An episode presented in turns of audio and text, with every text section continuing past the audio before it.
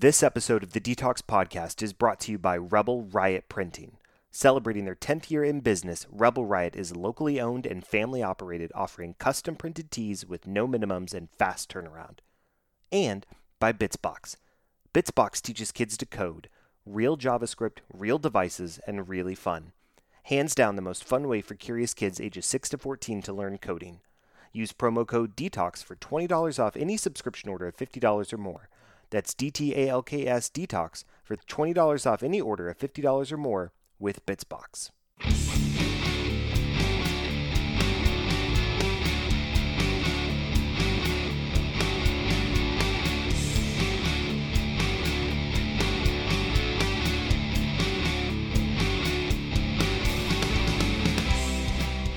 Hello and welcome to another episode of the DTALKS Podcast, a parenting podcast where you can detox from the world around you and get a window into how other people live their lives. Come detox with DTALKS. I'm your host, Joe Shaw, and on today's episode, Brian McLaren, author Brian McLaren, comes back to the show to discuss his latest book, The Galapagos Islands A Spiritual Journey. This book was absolutely fantastic. Brian and I get into the intricacies of the book, what led him to write the book, his whole spiritual journey while he was in the Galapagos Islands. Now he details that, as well as a few other interesting theological discussions. I think you're really going to enjoy it, so stick around. We'll be right up after this.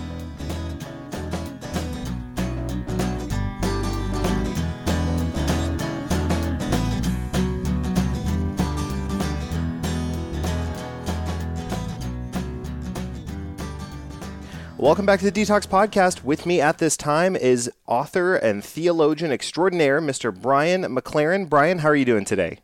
I'm happy to be with you, Joe. Great to be back. uh, Brian, I want to dig into a, a, lot of different topics. I know we're here to talk about the book, uh, The Galapagos Islands A Spiritual Journey, which is a fantastic book, by the way. I've not been to the Galapagos Islands, but I was able to live vicariously through you uh, in the book and then also added it to the top of my bucket list as well. So that's good. um, uh, well, that makes me feel great. Good. And there's also a couple of other topics I want to go over as well. Um, but first of all, before we really dive in, I want to know what have you, uh, besides writing the book, what have you been up to since uh, you were last on the show earlier this year, back in February? Oh man, well, I've just been kind of lazing around, wasting my time, tell you the truth. But no, I, I wish I, I, It's been a really, really busy uh, period of time. Uh, two big new things in my life. Um, I uh, have uh, been friends with Richard Rohr. You may be familiar with Father Richard, a Franciscan priest.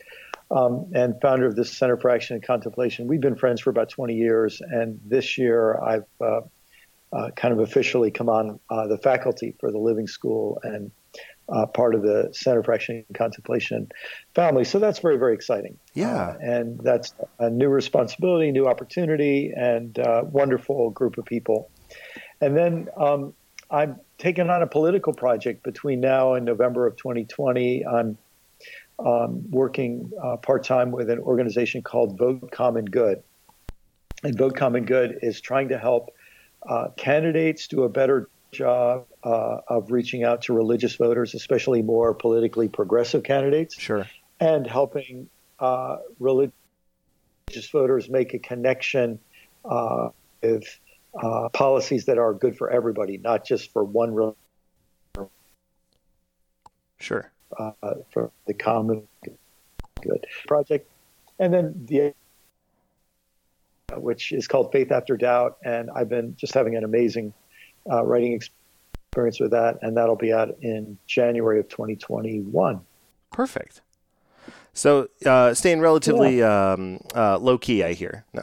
and then on top of that, lots and lots of travel. But right. uh, but it's good. I'm I'm happy to be busy, and I think all of us feel these are dangerous times. A lot is at stake, and right. Uh, we you know I, am very honored to have things that I'm able to do that I hope can make some small difference. So I'm sure. glad to do those things. Absolutely.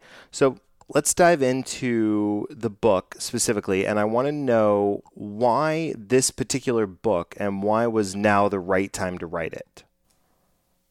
Yeah, um, I, my previous kind of major book had been uh, called The Great Spiritual Migration. I think we talked about that uh, in the past, and. Right um, that was a big project that came out in 2016. And I just after I wrote that, I was kind of, I, you know, how you squeeze out a wet uh, rag or something. I, I, felt like I was a, a little bit tired, and I, so I, wasn't eager to jump into another project. And sure. then I, I got a phone call from a friend who's an editor at Fortress Press, and he said um, they were uh, had this idea for a series of books that somebody who writes about spirituality and theology and ethics and so on would go to a location and just have an experience there and write about it. And then they said, So we were wondering if you'd be interested in going to the Galapagos Islands. And I said, Can I think about it for two seconds? Yes.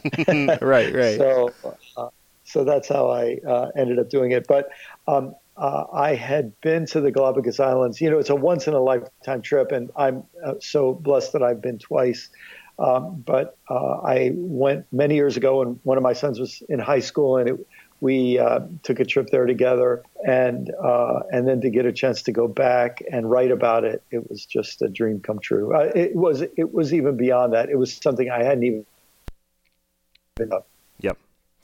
What is the overall uh, message that you're wanting to convey to the readers. And we're going to get into some specifics but if you if you hope that readers take only one thing from the book what's the one thing that you would like them to take after reading it?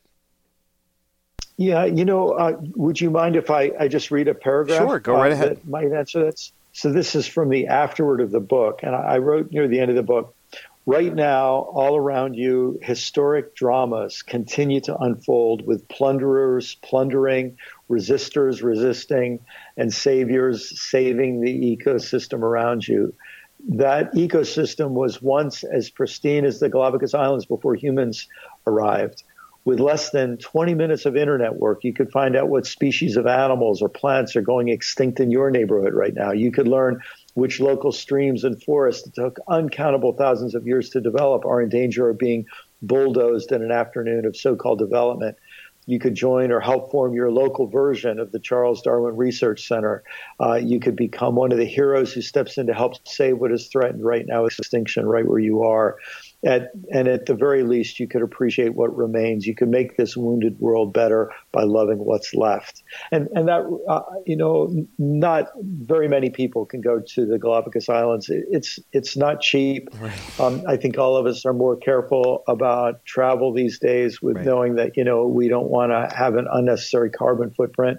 And on top of that, uh, the Galapagos Islands are very tightly protected, and only about 250,000 people a year are even allowed to go there. So, and that fills up, you know, every year. So, uh, but my hope was that by having a vicarious experience, it would help people maybe have a new appreciation for the neighborhood where they live. Because sure. you know, I, have traveled all around the world. Every single place I've ever been has its own wonders and uh, and uh, and it's just no gates to offer.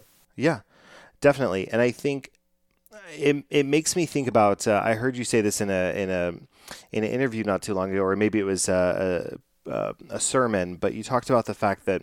Um, you I, I may be misquoting but i believe you were having a conversation with uh, your grandfather and he was talking about the fact that um, uh, you know it was uh, uh, I've listened to a few different things, so I'm just going to dive in. You can let me know where I'm paraphrasing. But yeah. uh, uh, Martin yeah. Luther King Jr. had just been shot, and he was glad that they had shot yeah. him.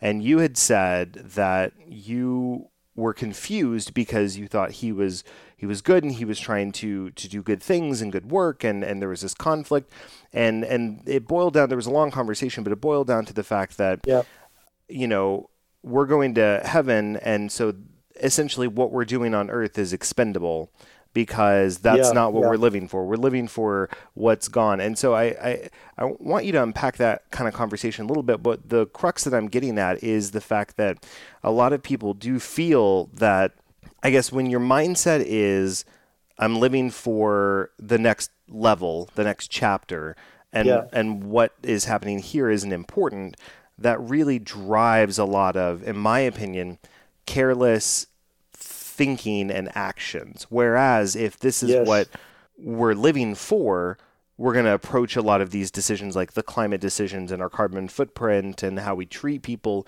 a lot differently. So if you can kind of walk me through uh, and unpack that conversation and then that line of thinking for me. Yeah, yeah. Well, uh, uh, a lot of us grew up, not everybody, but a lot of us grew up in a kind of uh, uh, Christianity that was all about escaping this world. I mm. often call it an evacuation plan. Yes. Um, the world is hopeless, and a ticket to heaven. Uh, that was very popular. And let's see if I'll remember the words. This world is not my home. I'm just a passing through. My home is far away in the land beyond the blue. The heavens beckon me through heaven's open door. And so I don't feel at home in this world anymore. So this idea that, yeah, we're just passing through.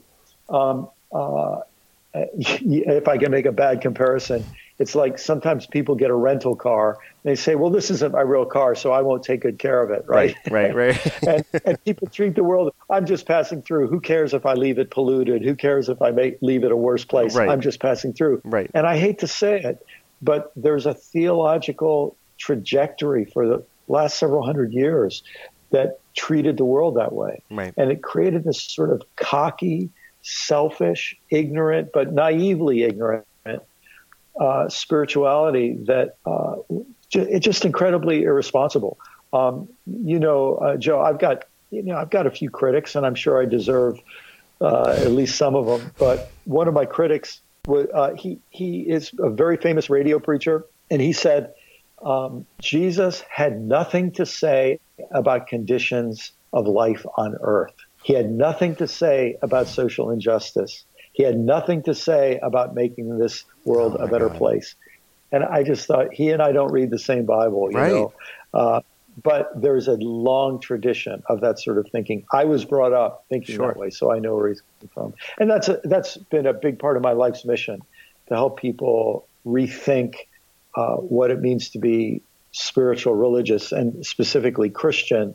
To see that no, that the, the, the real message isn't uh, an evacuation plan, it's a transformation plan. It's how, how we can join God and join with others in the healing of the world and restoring of the world to what it should be. Absolutely. And kind of on that point, there's a part in your book where you talk about, uh, it's kind of early on about how you talk about um, uh, oh, hold on one second. Oh, you're prepping for a book. This is about mid 2005, and you're going through various slums and and rundown neighborhoods, uh, specifically in Central yes. America in this part, and and you're just yes. going through, and everybody has televisions, and they're watching Walker Texas Ranger, and you talk about the fact that are we. Yeah. Are we distracting people with this different type yeah. of entertainment to where they're no longer focused on what's in front of them and how to what they need and, and how what the land needs and what everyone needs. And instead they're more focused on what's the next episode of this cowboy that's gonna kick ass and fight injustice kind of a thing.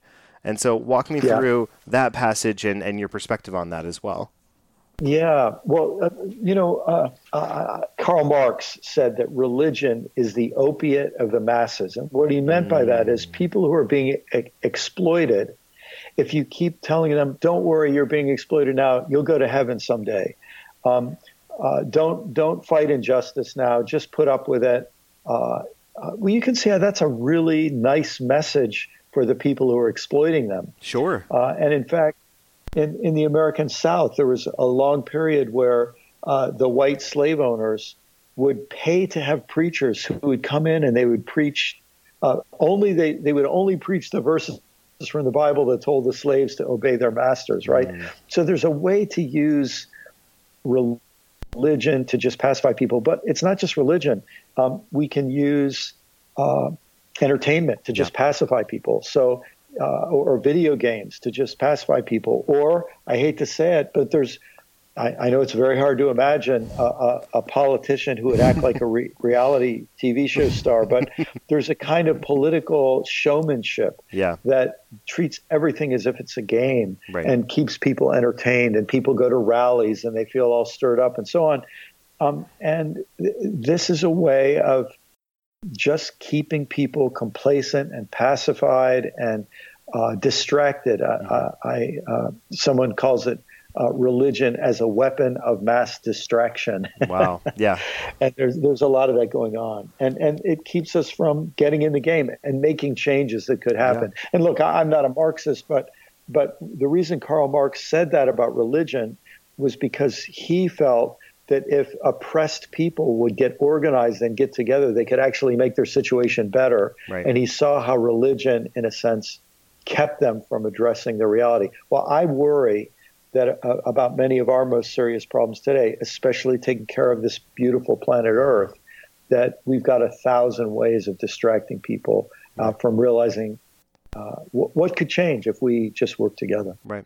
I know that there's um, the Onion, if you're familiar, the online news satirical site, right? They um they, Yes. they they posted something that reminded me of uh, of of a former uh, job that I had, but it talked about it said employee uprising was quelled by free cheese pizza in the break room. That's it. and That's like it. it's it's hilarious but it's it's also accurate in that there are so many times when people are upset or they're grumbling about you know uh, having to work through lunch or staying late or whatever and it's like oh but i i'm gonna get you free five dollar pizza and it's in the break room and now you don't have to i'm saving you money i'm saving you money you're welcome i'm feeding you and taking you and and for a lot of people that's that's enough and so when you're talking about being able to pacify people with with certain things to distract them from what they could be focusing on to improve their situation i immediately thought of that and it's funny but it's also uh, you know it rings of, of truth as well Well, especially because over the last 500 years, especially, huge amounts of wealth have been made for a relatively small number of people, although to some degree all of us have shared in the benefits. But huge amounts of wealth have been extracted at the expense of the earth. So you know, when we take the coal out, and someone makes some money and we all keep our houses warm. But for the rest of history, that mountain will not be there for future generations to enjoy. Right. A forest gets cut down in Brazil so that we can all eat a few hamburgers, and uh, we're happy to have our hamburgers. But for the rest of history, that soil will never be returned to what it was, and the the, the mature forest will never come back.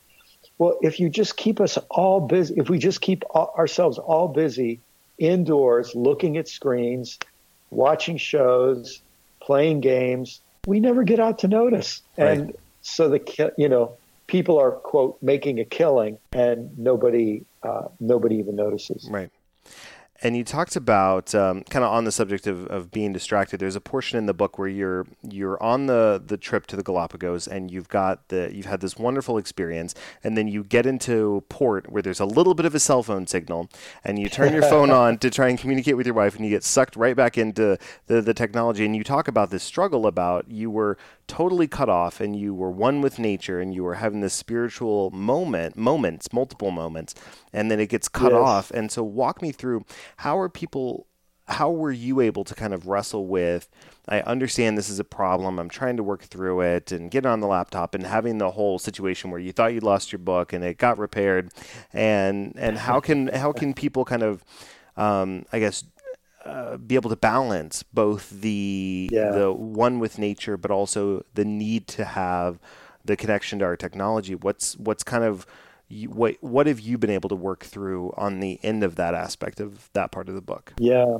Well, you know, one thing I think that episode shows in the book that it's a struggle for me. I certainly don't have it all worked out. But one of the amazing parts of my experience in the Galapagos Islands is that for several days, now I forgot, I think it was four days, I, I literally, uh, I, I never even thought of the internet. Like I Right. forgot it existed Right. because I was so enthralled. And not only that, but I realized there was no room in my little, tiny little room on the boat. I'm sorry, there was no mirror in my room Oh, on sure. the boat. And and I realized, of course, you know, with my hairstyle, this isn't such a big deal. but I I couldn't remember the last time I'd gone four or five days without looking in a mirror and didn't even think about it. Right. And uh, so you realize how many things we become obsessed with. Uh, I, I was just in Canada for a few days where I didn't have any American TV stations, so I couldn't catch up on the latest insanity in our politics. And I thought, I, I'm a little bit happier, you know, that I've had a few days to just be a human being rather than a consumer of all this drama. Right. And and I think what it reminds us is that if we're not careful, our other people set the agenda for what's important in our lives, Sure. right? Right. And and we we know, for example, that teenagers who are constantly checking Instagram and so on, they're, they're more anxious. What are mm. people thinking of me? it becomes almost an addictive cycle. I have right. to know what everybody, how many people liked my last post, and right. are people forgetting about me? And and and you realize all of us are being sucked into this sort of thing. And so, it's one of the reasons why I think that we need both what I would call daily, uh, weekly, uh, and annual uh, cycles of withdrawal. So, sure. you know, I I I have a little uh, motto that I try to divert daily, meaning each day I try to make sure I get away from my work, I get away from my desk, I take a walk, I notice the trees, I notice the birds. So I try to divert daily, and then I try to withdraw weekly. Um, you know, this is the old ancient idea of a Sabbath, that there's some time when we unplug. Now, you know, a lot of people are like me, they have irregular schedules. So for me, it can't be the same day every week. Um, but I, I try to get away um, each day. In fact, just this afternoon, I was trying to work out where is my Sabbath week, and um, and and then uh, I, I, like to try to abandon annually, meaning get away for a week or two, where I'm really uh, just disconnect from all this normal uh, uh stuff. And each of us has to find our own rhythm for what will work. Sure. Uh, you know, if, if, one of the interesting things in the Gospels is that uh, Jesus keeps disappearing. Uh, people can't find him, and it's kind of a where's Waldo situation. but he he he gets up early before anybody else is up, and he goes out into the wild. He goes out into the hillside. He goes away from people, and a lot of people get very you know pious about this. He's going to pray, and yeah, I, I I'm sure that's right. He was going to pray, but I think part of what he was also doing was withdrawing from all the tentacles of the culture with mm. all of the social pressures. He didn't have internet to deal with, but we're all entangled in social relationships. Right. And to pull away and ask ourselves, who am I and how do I relate to the the, the trees and the wind and the water and how do I relate to God and how do I relate to myself? We all need that kind of solitude and withdrawal. It's it's a, an essential part of the spiritual life. Absolutely, and it's it's so eh, you you feel that you just feel the uh, kind of almost rejuvenation when you've been able to kind of step away. I know that um, uh, my family and I we went down to uh, South Texas for a wedding this weekend, and and and I put my phone on silent uh, and in my pocket as I was driving.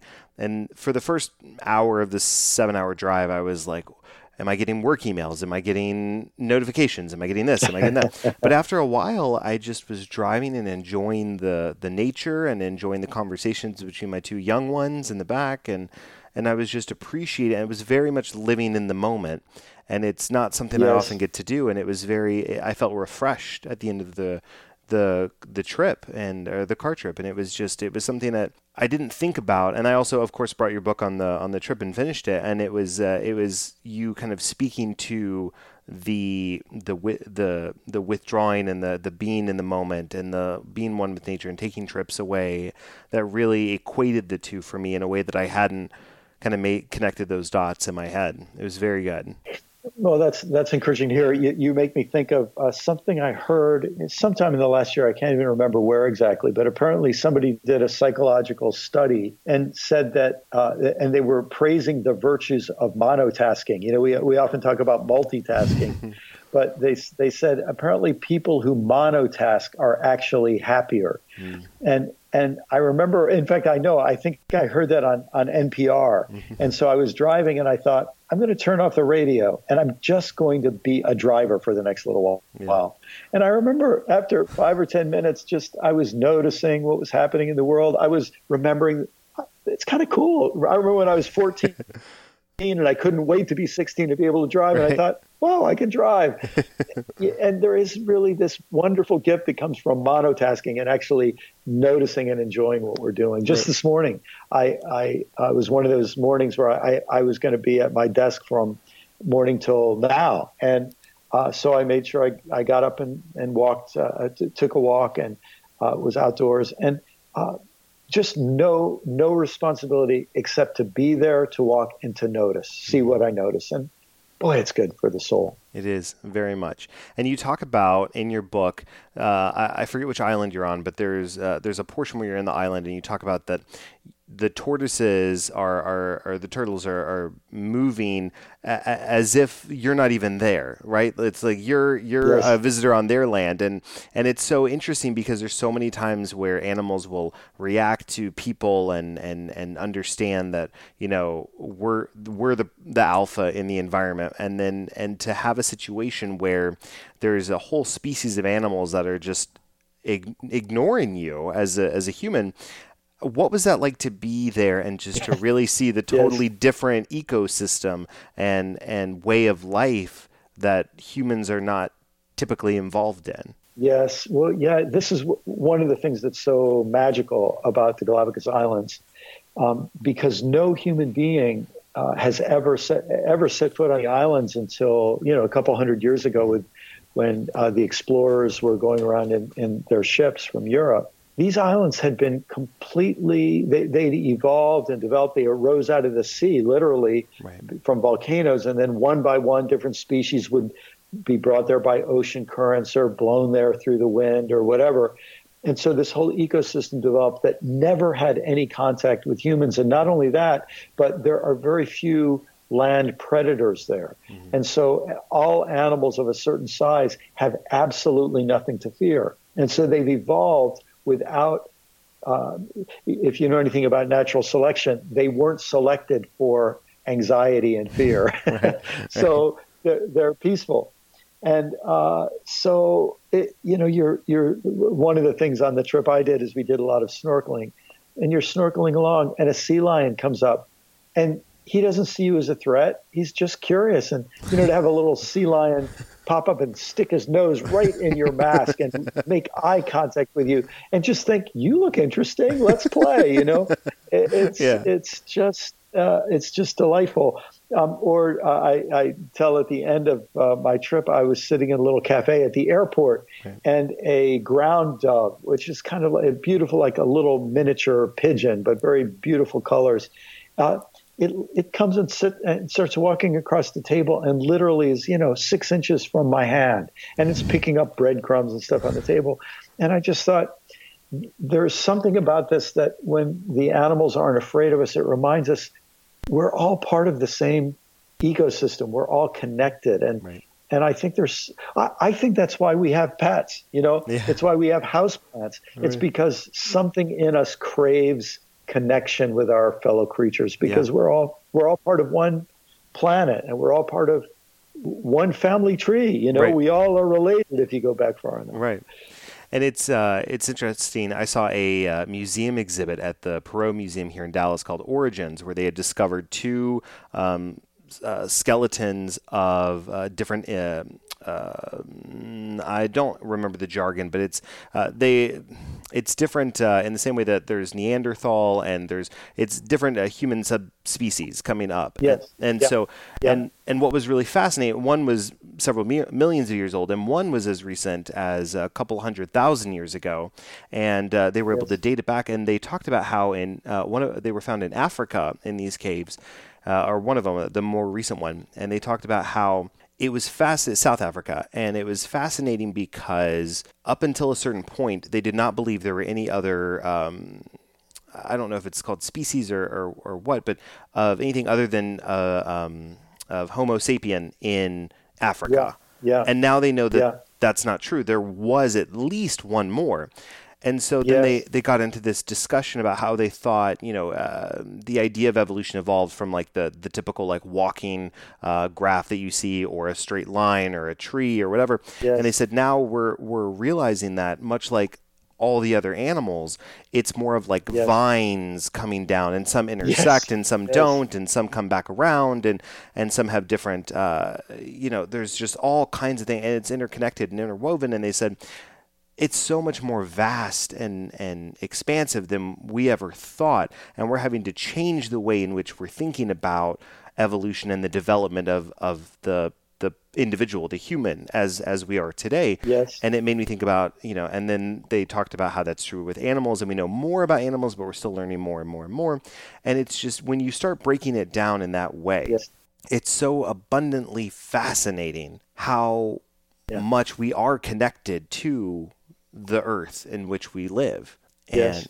and and even to that point it's it's more fascinating. I, I, think about the way in which I grew up in in a kind of uh, you know fundamentalist uh, Christian background with with uh, you know it's either Christ, uh, creationism or evolution. It can't be both, and yes. and and yes. evolution's the devil and all this kind of stuff. And it's it, when you look at these things and you go there, there's you can't refute this this evidence. And and it's even to me more beautiful when you embrace it and learn more. And so and just reading your book and I was reading the book and going to the museum exhibit and it was it was very good for my soul. It was a good weekend. And so and so walk me through kind of your thoughts about because I know that you you also touched on how you grew up and it was very this or that, uh, and you were somebody that was very, yeah. uh, you know, into nature and wanted to explore it and learn more about it. And so, walk me through uh, your growing up and your your struggles and and and coming to grips with.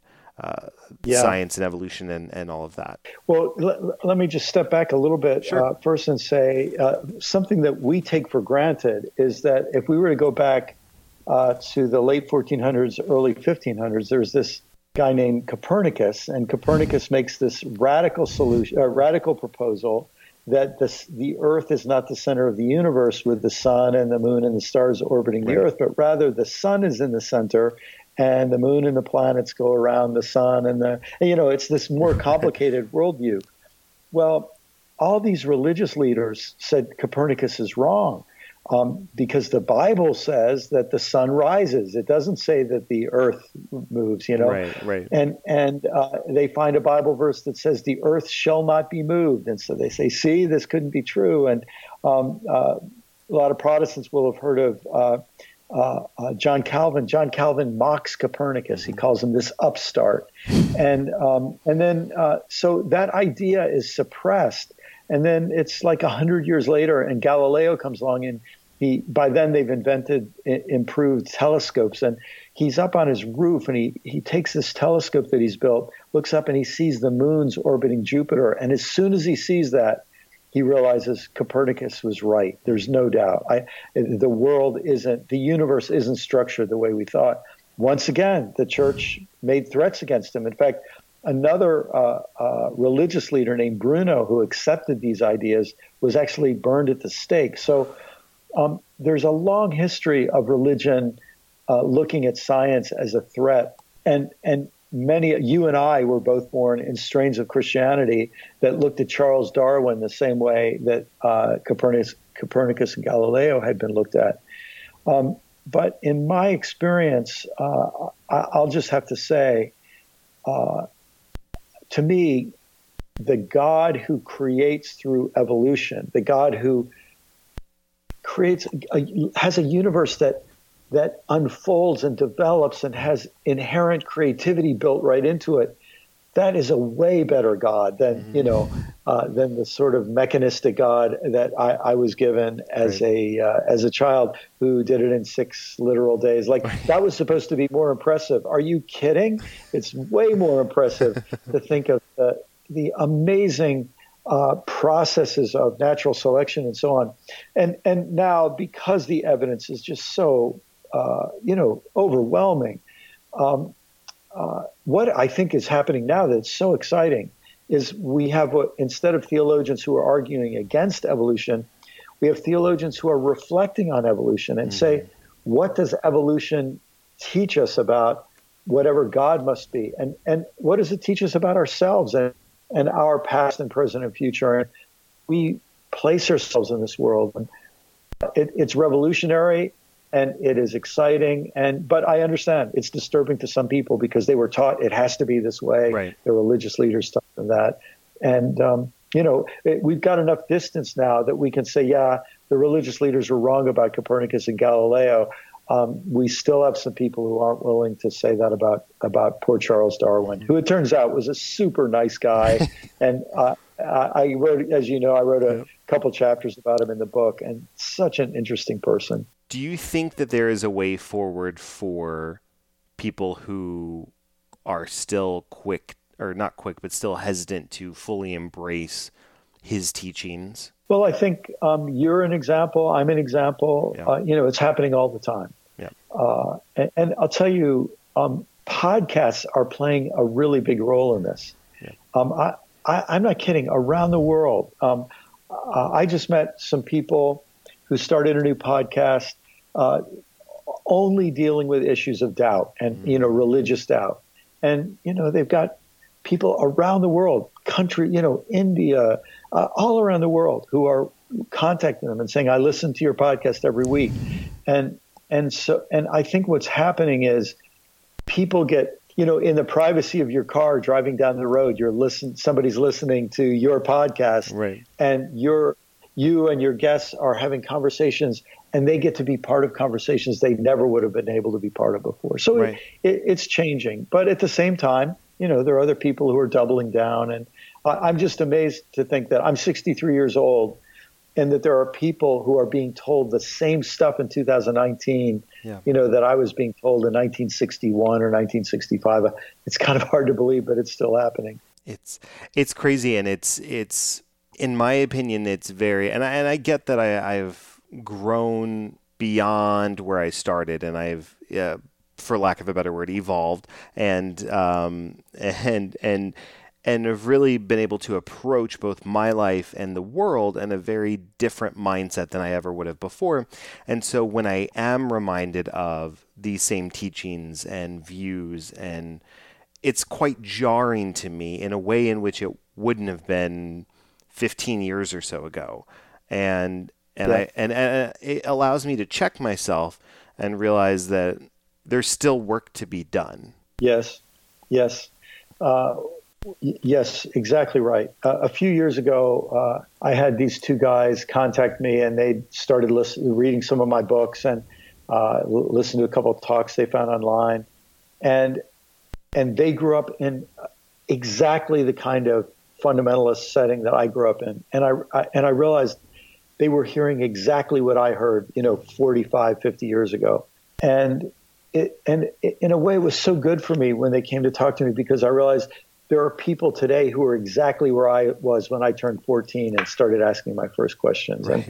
And, and that's happening around the world. And it's not just in Christianity. It's, uh, I have a, a, friend who's Hindu. And when he was a little boy, just like Christians are given uh, Bible story books, you know, illustrated yep. Bible story yep. books, Hindu kids are. He he had an illustrated Bhagavad Gita book, and uh, awesome. uh, and there was a picture of Krishna, and Krishna was blue. And it turns out, yeah. in you know, in, in, a lot of Hindu art, gods are uh, they are painted blue, or right. their color is blue. That right. just like in a lot of Christian art, uh, saints have halos over their sure, head, right? Yeah. And and so he says to his mother, "Was was Krishna really blue?" And she said, don't ask questions. Of course, just believe what you're told. and so, you know, let me see. Yeah. Some Hindu kids have the same struggles. Right, it's a human human problem. And it, you know, in my travel these days, the most common question I'm asked now is by young adults with children who say, "What do I do with my kids? I, yeah. I want my kids to get a spiritual upbringing, but I don't want to subject them to you know places where women are treated as inferior or where there's you know prejudice and and and, and where there's a, a, a, you know resistance to science as if science is the is the enemy right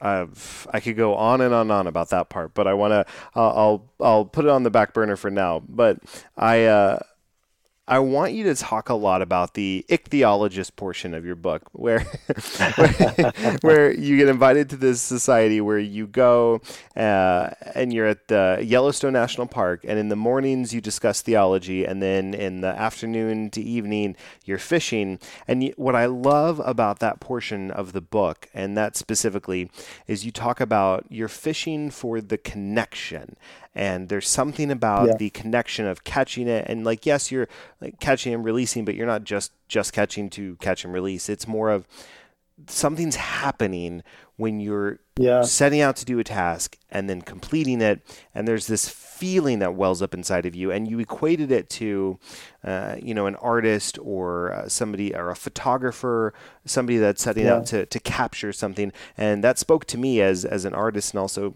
you know, as a podcaster, but but as somebody who's Yeah. trying to capture a moment, and then I can look back on it, and and I, I have that feeling. And so I really want you to kind of walk me through that portion of the book and that feeling, and how that is inherently spiritual. Yes. I, actually, could I just read maybe that? Yes, absolutely. I just found that paragraph.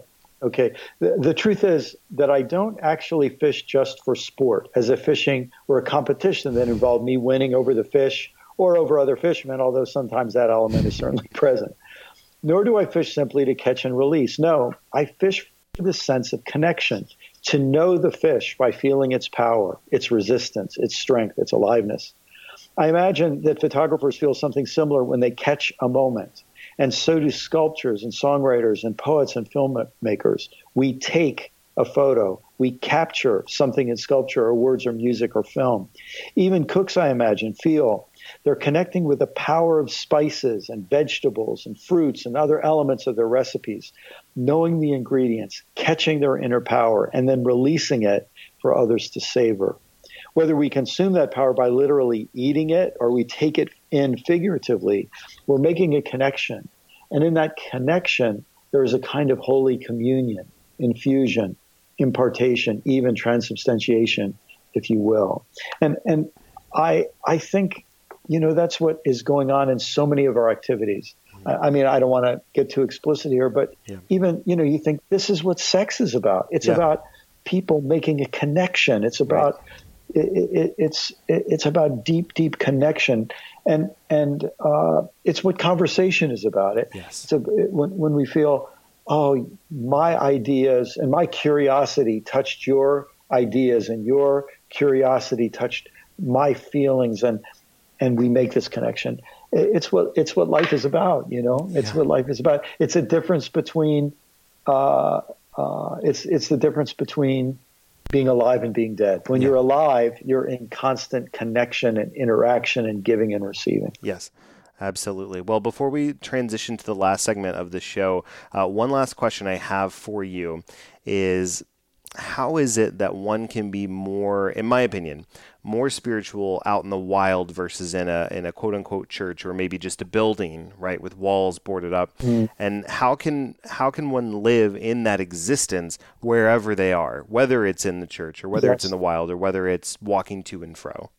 You know, the the wonderful Southern uh, Roman Catholic novelist Flannery O'Connor many years ago said something like this: the the reason we go to church and partake in a sacrament, and you know, and and for a Catholic, the main sacrament is to see Christ in bread and wine, Right. to to in some sense make a connection with Christ through and, and, and with God through bread and wine. She says the reason we do that in one building is so that we can walk out and then begin to see God in everything. The purpose of one sacrament is to help us see the entire world sacramentally. Sure. We practice it in one place so we can do it every place. And and so in the best way, um, what we do in buildings then enhances what happens when we go out into the world. And then what we ha- what happens when we go out in the world when we come together in a building somewhere, if that's what we do, we have so much to reflect on. We have so much to, to be thankful for. Um, and, uh, and, and we bring so much, you know, to the community as we share our experiences and so on. Uh, so to me, this is the way it really ideally is, is supposed to work.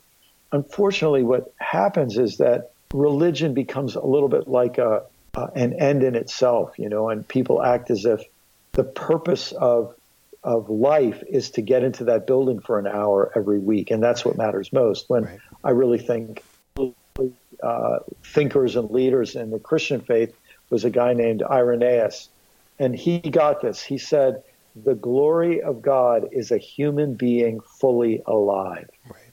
And I think I think he got it. And and it's same thing. You know, Jesus even said something about this. He said, um, "I have come." He didn't say, "I've come to make people more religious, so they'll go to the temple more and you know have, be more uptight and Right. more judgmental."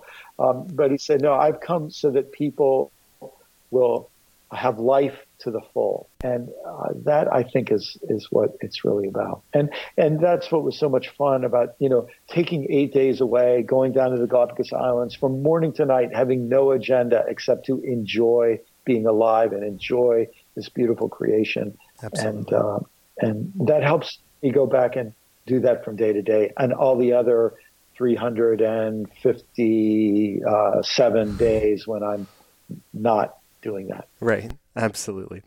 Well, Brian, thanks so much. And now we're going to transition to uh, my favorite part of the episode, the dad joke of the week.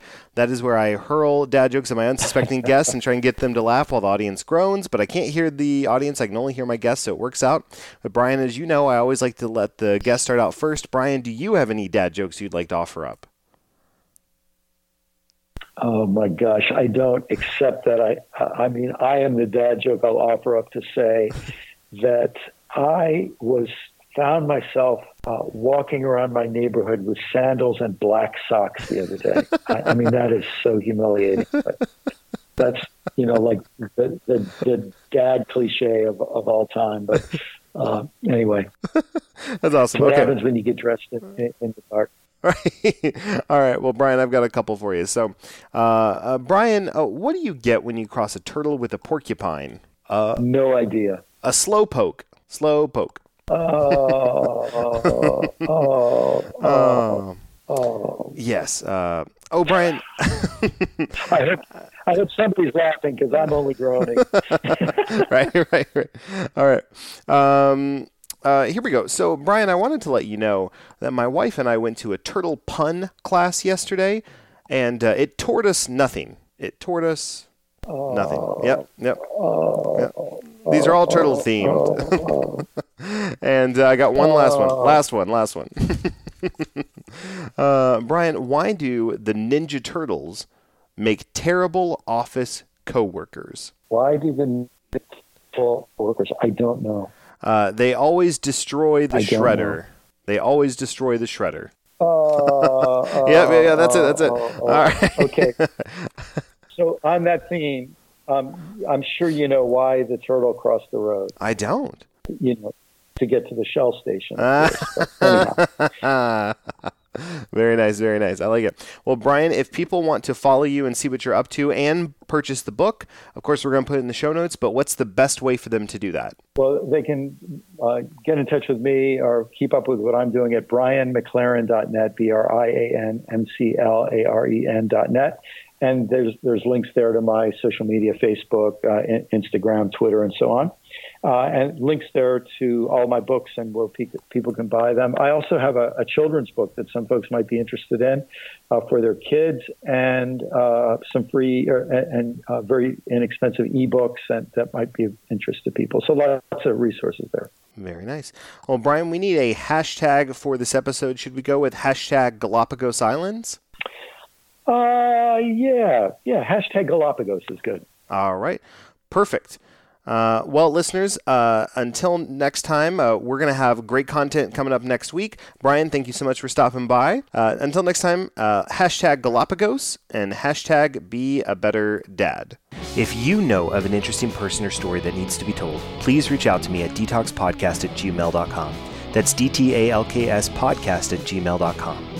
You can also reach out via Facebook, Twitter, or Instagram at DTALKS Podcast or visit dtalkspodcast.com. Also, be sure to leave us a five star rating on iTunes if you like the show. It only takes a few seconds and it really helps us out. Link is in the show notes. Finally, thanks for listening. Please come back next week when we'll have another interesting conversation. And special thanks to my producers Ben Lawant and Galan Aldaco. Without your help and support, this show wouldn't be possible. Thanks so much, guys. DTALKS is a production of Vokal. For more information and more programming, please visit vokalnow.com. That's V O K A L now.com.